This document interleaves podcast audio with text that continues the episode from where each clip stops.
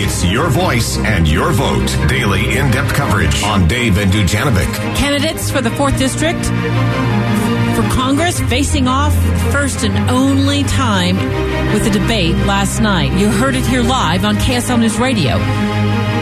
Incumbent Ben McAdams debating Burgess Owens over issues like the Affordable Care Act.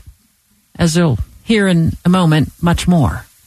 Yes, we're talking to both candidates. We just talked to Burgess last segment. We're going to talk to the Congressman Ben McAdams right now uh, uh, in just a few minutes. It is one of the closest races in the country, and we've been talking about that for a while. Um, nonpartisan analyst, um, the Cook Political Report says it is a toss-up right now. And last night was the only glimpse voters had of both candidates on the stage together. Yeah, uh, one issue they created a bit of tension in last night's debate: systemic racism. This is Republican candidate Burgess Owens. The most powerful thing that we have is our ability to communicate to each other, talk to each other, care for each other, and that no one does it better than we do. So, no, there's not systemic racism, people. And then Democratic candidate Ben McAdams said this. I hear from people across our community who feel uh, that doors aren't open to them, that they may try as, as hard as they may try to, to get ahead, that they're, uh, they're not afforded the same opportunities. Let's bring on Congressman Ben McAdams. Uh, how do you think last night's debate went? You know, thank you, Dave and Debbie, for having me on. I think it was a, a, an exchange that uh, allowed the voters to see both candidates, and, and I think there are clear distinctions between us. So I hope that it was it gave the voters what they need to to evaluate both of us and make a decision about how they're going to vote in this election. And they should be getting their ballots tomorrow or the next day here pretty soon. So this is this is the time now for them to to start making up their minds. Representative McAdams, let's get to a couple of follow up uh, questions that Dave and I had. Let's talk specifically about systemic racism. Does it exist? And if it does, where specifically do you think it exists? You know, my point in the debate that I made last night was that we recognize that uh, not everybody has access to the same opportunities that that uh, that others have, and we we can do better. We've come such a long ways as a country. We've overcome so much with the Civil Rights Act and and uh, to to make up for uh, the mistakes of our past with slavery and uh, and discrimination and segregation. We've come a long way, and we have a lot to be proud of. But but there is more to do, and we can do a better job of making sure that everybody has access to the opportunities that so many of us enjoy. And you know, I, I look at uh, President Russell M. Nelson of the Church of Jesus Christ of Latter Day Saints, who who called upon us to do better and to to each and every one of us to take responsibility to to heal the divide that still exists in this country. And and I think we can do a better job. And and I'm committed personally to doing my part. Uh, to making sure that uh, that we build understanding and we bring this country together and, and end some of the divisiveness that is, is tearing us apart. The Affordable Care Act uh, perhaps could be overturned by the Supreme Court shortly after the election.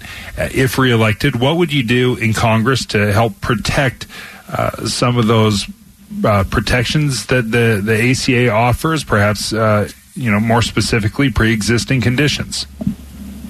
Yeah, and this was a point I thought in the debate that was a real point of distinction. My opponent, Burgess Owens, has, uh, for over three years, called for ending the law that protects people with pre-existing conditions. In fact, his website prominently called to ending ending these protections for people with pre-existing conditions until three weeks ago when it mysteriously changed.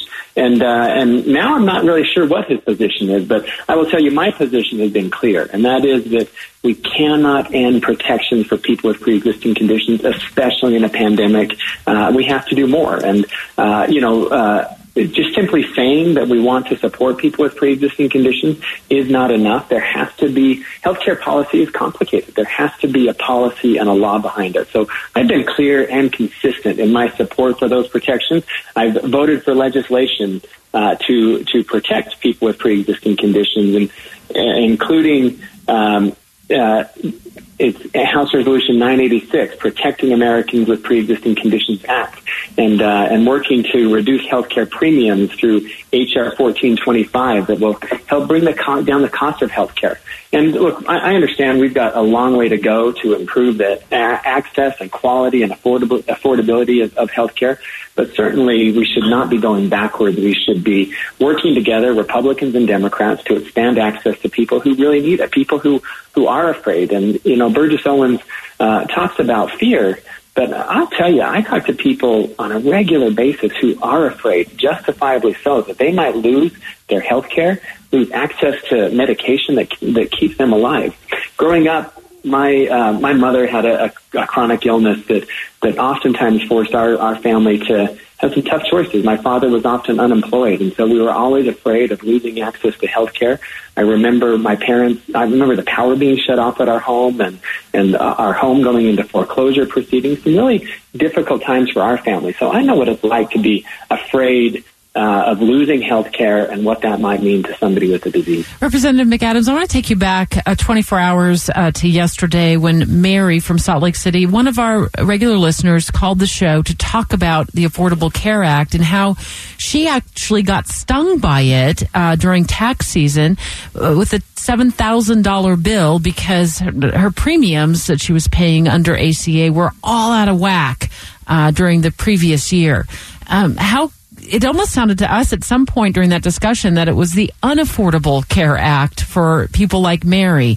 Uh, how do you defend it when these premiums are costing so much money uh, for some uh, yeah. our Utah uh, our Utah residents? Uh, look, I wasn't in Congress when the Affordable Care Act was passed, and I think we all know that it had some short shortfalls. And, uh, and that's why uh, my position has been that recognize what's working about our healthcare system. Let's not throw it out entirely, but let's look at those deficiencies to people like Mary who, who end up with the surprise medical bills or surprise tax bills as a, as a result of, of a complicated uh, healthcare system. And let's, let's work to fix what's wrong with it but not go back in time and lose protections for people with pre-existing conditions. You know, hundreds of thousands of people today have access to health care in Utah that didn't have it. And so let's, let's recognize that there are, still serious deficiencies in our, our healthcare policies and laws in this country. And uh, it's time for us to put the partisanship aside, stop name calling and, and pointing fingers of blame. And we need to come together, Republicans and Democrats, to work with the president, whether that president is Joe Biden or Donald Trump. We need to work together uh, and to put people ahead of party. This isn't about who gets blamed in an election. It's about people like Mary who really are struggling today, and so many others who I hear about. I talked about a woman, Camille, or uh, or others who who are really struggling right now, and uh, and it's about putting people first and, and stopping the partisan game and working to fix what's broken about our healthcare system, but protecting what does work. Do Americans need uh, another stimulus check, or is that just running up the tab? Uh, well, like I say, I think there are people who are really hurting, and so yes, there are, are people who need it. Uh, I, I don't need it. My family's doing fine. I think we need to focus it to those people who are really struggling right now through no fault of their own. Uh, but I, I'll tell you, I also worry a lot about the national debt and uh, and money we spend today we have to pay for it, and it, it's going to come. There's going to be a day of reckoning, and so we should do what we need to do to get through this crisis right now to to get to support to people who are really suffering and struggling and facing a lot of hardship right now.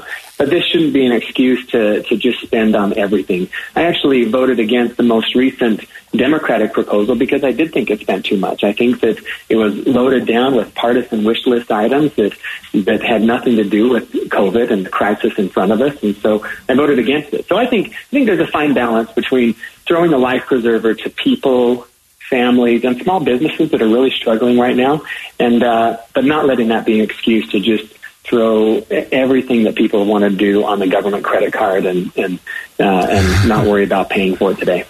Throwing a life preserver, but maybe not building a boat. I think that sounds fair. Uh, Representative Congressman uh, Ben McAdams, thank you so much for joining us.